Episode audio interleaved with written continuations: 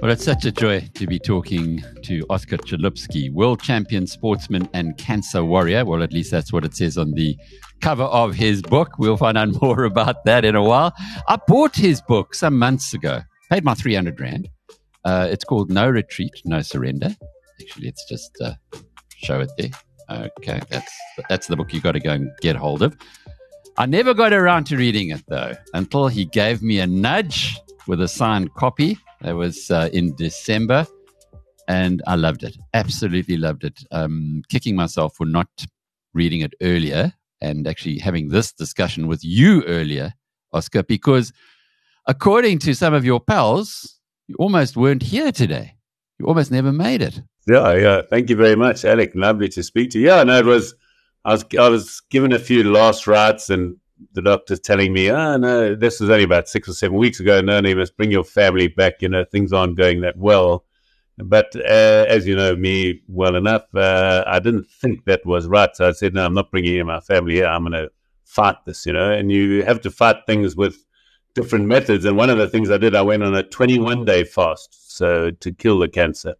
Where did you learn about that or get that idea from? Well, I've always been following nutrition since uh, Tim Noakes did some studies with me in the 1980s on waterlog when I, I, I won that race from Port Elizabeth East London. I never drank any water for five hours, and they said, no, you should be dehydrated. And I wasn't. So, and I've always been interested. And again, the, the, understand that I won my last world title at age 49. Believing me, I can't even do one uh, one push up or one sit up as much as these young guys can do, and they can do thousands of pull ups. I couldn't do anything, so I've got to use my brain. So, and I've really studied it. I didn't just study books on nutrition. I studied like uh, people like uh, Shackleton who survived and things like that. And I read a lot of these kind of books that says, "Hey, no, you know, your basal metabolic rate."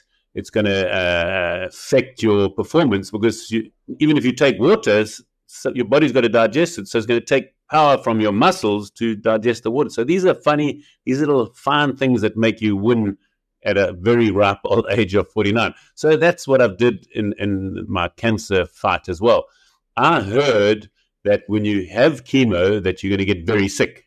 I said, hey, the only way you can get sick is you've got food in your stomach. So I, I started this, and this is four years ago when I started my first cancer, when I had stage four the first time. I didn't eat for three or four days, and I never got sick. And at the time of my life, I used to have chemo and then came and people said, Oh, is something wrong with you? I said, Yeah, well, I've got this that is strong and my brain's strong and, and, and I do my own research because I think that's something that people really need to do is educate themselves. I mean, so many people just follow down the wrong, educate yourself and you make your own decision. That's what I've done. Tim Noakes, he's, uh, he's a very popular man in uh, amongst the business community. In fact, when he was at our last conference, and we got to get you to one of them soon, uh, Oscar. He was he was one of our top. Uh, I think there were oh, a couple of hundred thousand people watched the recording of his his keynote, and yet there are many who suddenly have found fault with him, including some corporates. Uh, you've worked with him for a long time. Has he lost the plot? No, you see, at the end of the day, everybody has their sort of opinion on something, and some people disagree, and then you think, oh, everything's wrong about him, you know. And, saying, I think that's what I've seen. I've been following uh, Tim for a long time. We go back forty years, and and uh, and it's always, you know, you think, okay, well, I know what he talked about uh, having a half fat diet and low carb. And funny enough, this is an interesting story. And I've actually got the email when I wrote to Tim about 16 years ago when I said, Hey, I've heard this. My friend told me you should be eating fat and not carbohydrates. And lo and behold, about three weeks later or four weeks later, he changed and said, Hey, this is the elephant in the room. We shouldn't be having carb. We should be having fat. So understand this that people go down that route and, and some people obviously his his uh, his knowledge on on nutrition is you unmatched, I'd say, in South Africa. But there are people that still don't believe him, even though he won the court case and things like that. So you know, people they waver, and and and his his story on on the I mean, obviously the vaccine and things like that. He's got the science.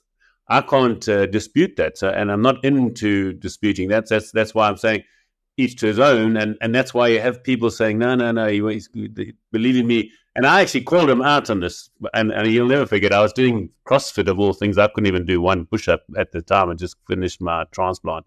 And I said, Tim, the one thing you can't say is that this this this uh, COVID virus is a nothing because I'll ask you, have you ever seen every single ICU bed in the whole of South Africa full in your life? And he said, no. I said, well, that's so that's my thing. So I actually said to her, I said, hey, you can't say it's nothing. It's there has to be something, whether it's COVID or something, but there's something happening. You know, so it's interesting. It's good to argue, and I think that's what happens to a lot of people. They don't realize that it becomes an argument, not a discussion. And I think that's why some people have said, no, no, he's lost the plot or he hasn't lost the plot. And I think when I speak to him, and, and he's visited me in hospital many times when I've been on my deathbed, and he's very normal and he hasn't lost the plot.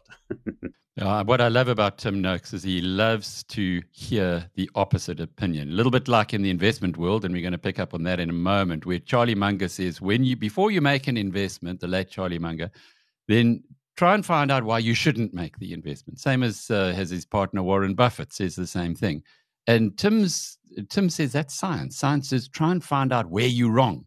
And I, I know from your life you've also been very much on on that kind of path, that the questioning. Uh, your book's amazing, Oscar. Why did you decide to write it?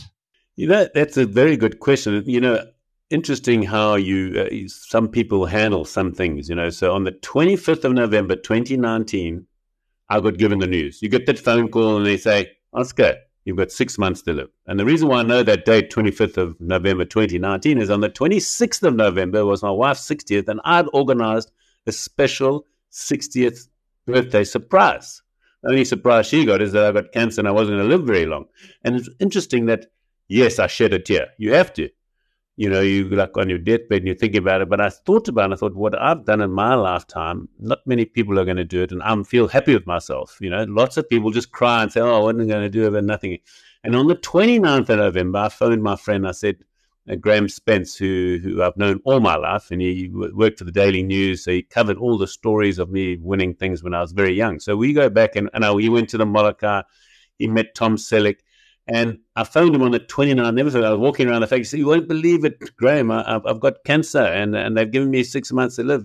And he was like, he was also like just about crying. I said, he says, Hey, I've got a big problem, uh, Oscar. I'm on a deadline. I've, uh, uh, it's going to take me four months to finish this deadline. I said, Don't worry. They're giving me six months, but even then, I'm not going to last for only six months. And, and that's where I said, and I, would, I wanted this book to be different to help people get through tough times. And as you know, after every chapter, I said, "Listen, these are the mistakes I made. This is what I learned, and and you and you can learn from everyone." And when I'm talking, doing motivational talks, I tell people that they've got to find people that are positive, that can help you, because that's the only way you're going to get through life. Don't get through life with having negative people around you. That's why this book was there for people to read it two or three or four times. I've heard of people reading it five times and saying, "Sure, uh, just need I need this little boost in my life, you know, and and that's what the book was about. It wasn't about telling me how good I was in my sport or and business or anything. It was about helping other people, and that's what I've been doing all my life: coaching people, paddling, doing anything. And and and again, as as I say, when I started, and in those days when I was at Citadel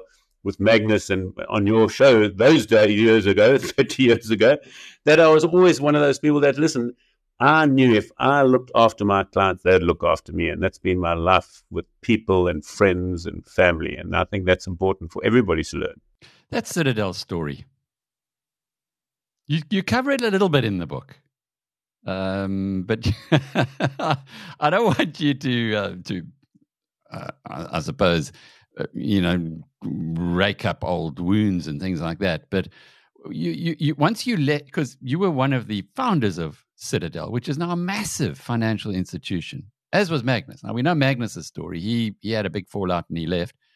You left, but you also left financial services.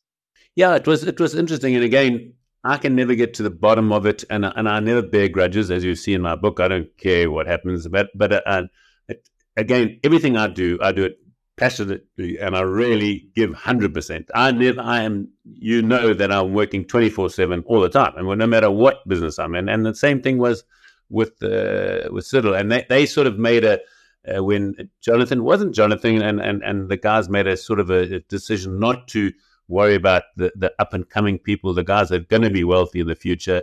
And they just, and and and the, the, rumors were that oh I didn't have a degree and all this. And meantime, I, I knew what I was doing because I, I studied and did everything. So so again, the my loyalty is probably one of my biggest faults as well. You know, loyalty can be good things, but also bad thing. And and and I was so loyal because I'd put people into Citadel. I'd given all my clients, and I said, no, I'm going to stay with you.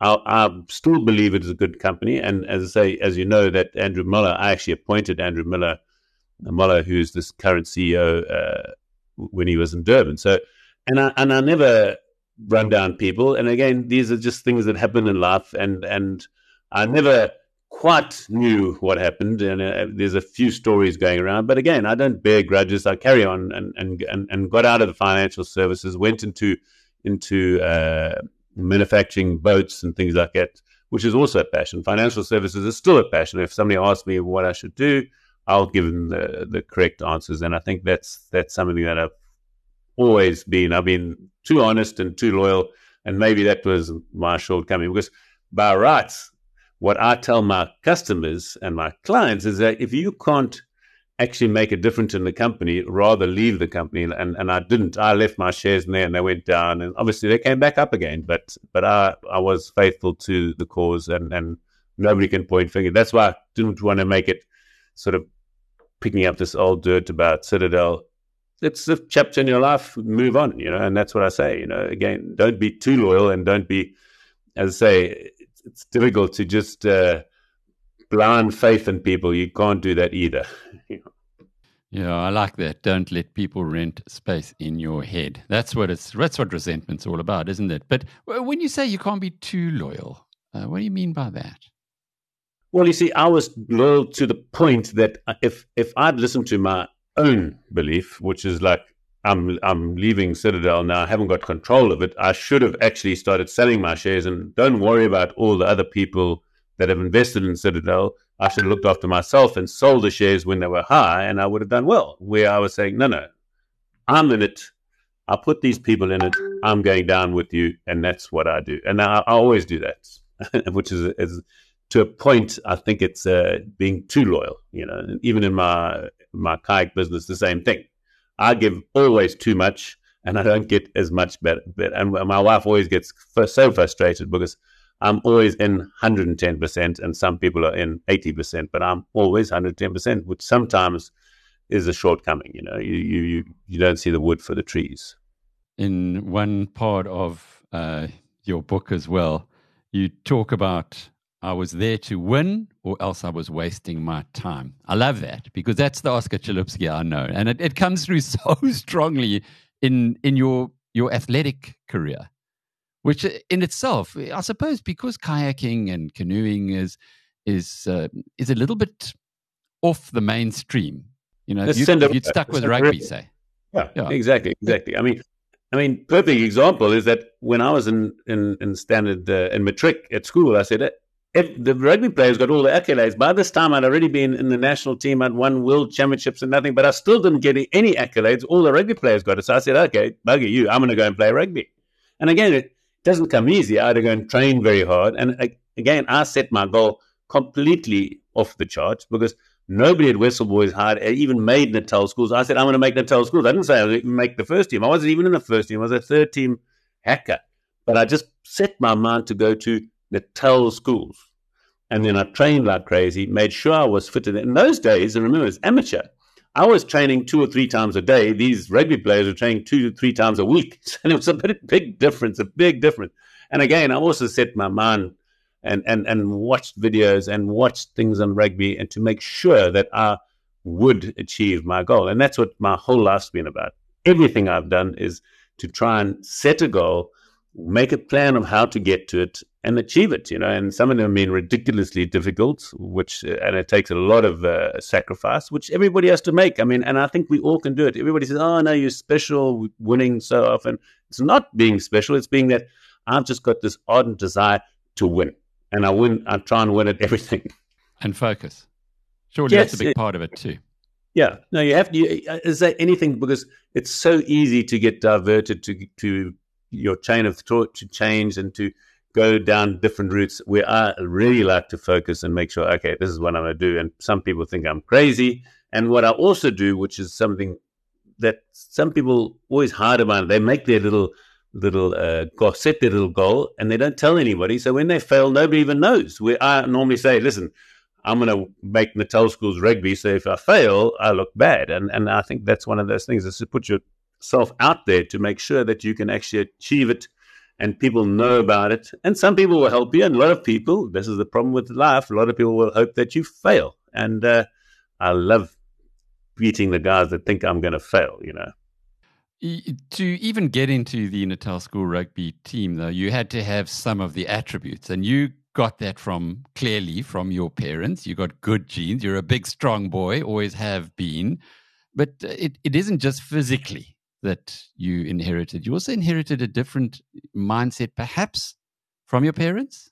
Yeah, my father came out of Germany. He's one of those people that says, if you're going to do something, do it properly or don't do it at all. So he's this German precision. So he, from the start, and again, it's like where what made me so determined to win everything that I did, and and it's from the start. You know, I was big, so I was like nearly double the size of everybody when I was under under ten. So I, I, everything came easy. I won everything because I was twice the size. Can't lose until I, I lost one uh, race and realized a small guy with a big determination could beat you. And then that from that day on, my father said, okay, we're going to go and train. We leave at, at quarter to six to be at the swimming pool at six o'clock. He never pushed us. If you in the car at quarter to six, you went. And if you didn't, you didn't get. He just went off. So you realized from that day on, if you want to do something, you've got to have the plan and then have to implement it and do it. And, and again, it's a lot of sacrifice waking up so early as a, as a youngster at under 10. And from that day on, after winning like the junior and senior Ironman and funny enough, in Australia, surf lifesaving and paddling is the biggest sport, bigger than cricket or rugby. And when I won that in sort of March, and then another guy won it in April, I was like, a, I thought I was a big, big uh, celebrity in South Africa. Meantime, the guy in Australia became a multi-millionaire and and made a lot of money. Where it's complete Cinderella sport in South Africa. So you had to make it yourself, you know. So again, so that takes a little bit of more effort, you know and and and I never forget uh, Clive Rice, a good friend of mine, and they were they were looking at sponsorship, and they said, no, like Clive is one of the best people to sponsor because he's always loyal to a sponsor, and and, and I was like number two, and I was in this Mickey Mouse sport, and he was in cricket, and and and it's interesting that even now that ninety five percent of the people don't really know any other paddlers, they just know Oscar Chalupsky, the Chalupsky family, because I did myself. Nobody was going to cover this sport because it's Cinderella sport, you know. So, I mean, you look what I did in the Dusi. I brought all the celebrities that that that the Dusi community, the the Umgeni community would love to see, like the Baby Jakes, the Dr. Khumalos, the Peggy Sue Khumalo's, all those. I brought them into the valley. Not only did it make them famous and make the race better, but it also brought me into to the limelight. So you have to think outside the box all the time to get what you deserve, what, what I think I deserve. And all of those stories are covered in your book. I didn't want to go into too much detail because I don't want to spoil it for anybody. It's one of those books that you you just it, you absorb it and and enjoy it very much. But Oscar, where you are today, you've got this big battle going on, as you've shared with us earlier. You four years into a disease that was supposed to take you after six months what is it that you are going to be able to coach other cancer sufferers in? Or how would uh, if another and i'm sure if if i was diagnosed the first guy i'm going to call is you and and say to you oscar how do i fight this thing? In the same way as if i was mad about kayaking i would also phone you and get some insights yeah, so I mean, it actually happens. I mean, every single day I get people, and it's terrible. I mean, I'm always signing books to say keep fighting, and a young kids, 26, people breaking their spines, all these things. They come to me all the time to say, "How do we do it?"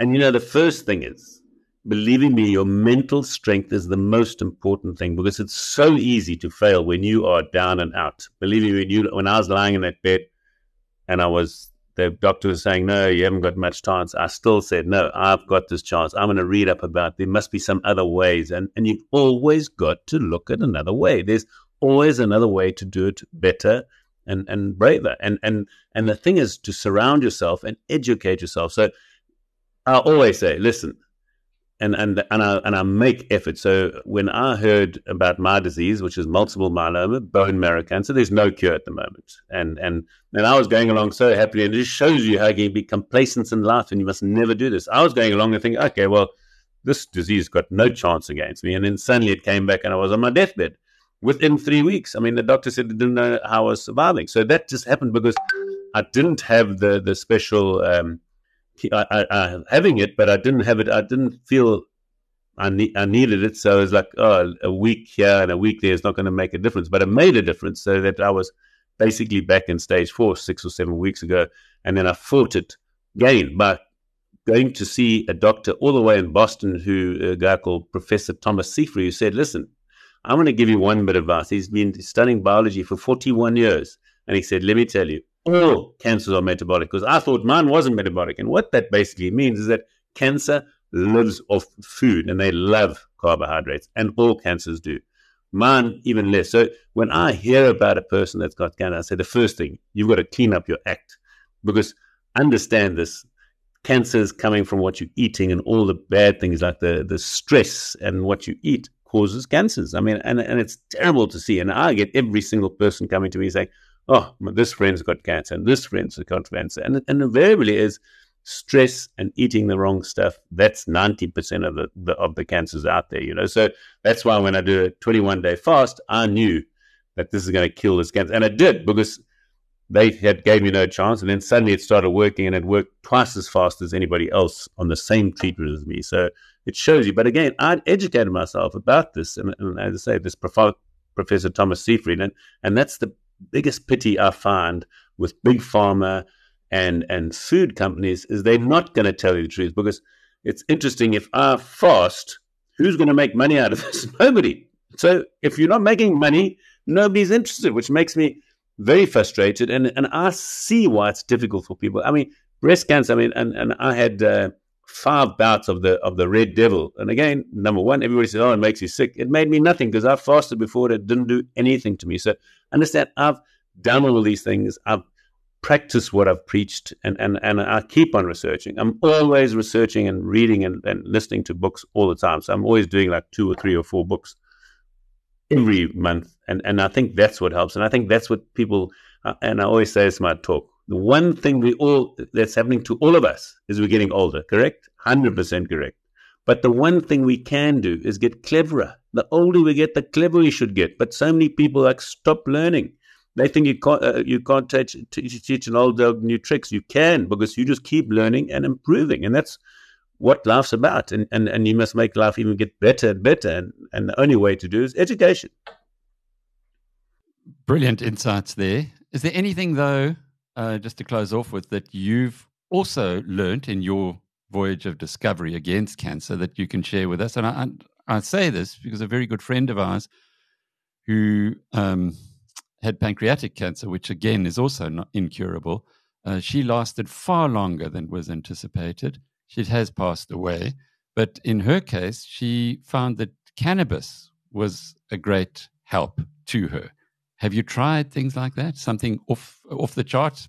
Yeah, it's off the charts. And again, I, I, I did all my research on cannabis and it didn't do much for me because the, the, what cannabis does for you for a lot of people is number one take the stress i mean i've got like a, a group of multiple myeloma guys that did uh, the mushrooms the magic mushrooms which actually helped them all but again i just don't need all this stuff because i feel like i've got it under control so understand and and this is where it's not different everybody handles things differently i handle in a way just being positive like people uh, uh, Joe Dispenza says go and uh, go and meditate. I said no, no, I'll rather go for a paddle, and that's better meditation for me, and I feel fit and healthy. So you've got your own different ways of handling it. Like a lot of people did the, the medical marijuana for sleep and then for anxiety and things like that. So there's always different ways. So don't believe my way is the only way. But the most important thing that I've learned is that it's very important to have a lot of support around you all the time because you are going through tough times and you've got to have support and realize, you know, I always talk about, and this is a business, little bit of a business lesson, is that in my phone, I've got 8,700 contracts and contacts, and I still keep every single one. And I'm always there. You know, Alec, you can phone up the thing and say, listen, I've got a cancel, and I will answer. And, and I'm always replying to everybody. And, and, and there's thousands of people that have got cancer, and, and I do it. And, and I'm, I'm there. That's why I wrote the book. That's why I'm, I'm here to help people uh, overcome the odds. And, and I mean, the other day I had a thing where the guy said, "No, I'm fighting depression, but your book helped me fight depression," and I'm so happy that that happened. You know, so people go through these tough times, and, and I'm there to help them. And, and and again, I've been through it, which which I don't like doing it. You know, so it's it's it's a tough thing. And and my wife always says, "Oh, you, you're dealing with people that are always sick, and they're always coming to you say, oh," and and I lose friends. Like two weeks ago, I met a person in Tasha's in Constantia and she was fighting. I said, "Oh, keep it, do this, do this." And then the brother messaged, she died two weeks later. But I tried everything I could. You know, the friends bought the book, you know. So it, it, it is tough, you know. When you got cancer, it is tough, and it, and it, it is uh, a bit stressful. But it, I'm just so positive. I just think I've all these people I'm going to learn from everybody out there, and, and hopefully they can learn from me as well. And and and as I say, networking, keep that support. Yes, social media is supposed to be bad, but let me tell you, social media can uplift you a lot if you've got that kind of support that are helping you all the time and, and, and pushing you through. Oscar Chalupsky, I'm um, privileged to be one of those thousands of friends over many, many years. It's been, uh, it's been a privilege knowing you, and uh, speaking today has uh, been very uplifting in the same way as your book has. And I'm Alec Hogg from biznews.com. Thank you very much, Alec.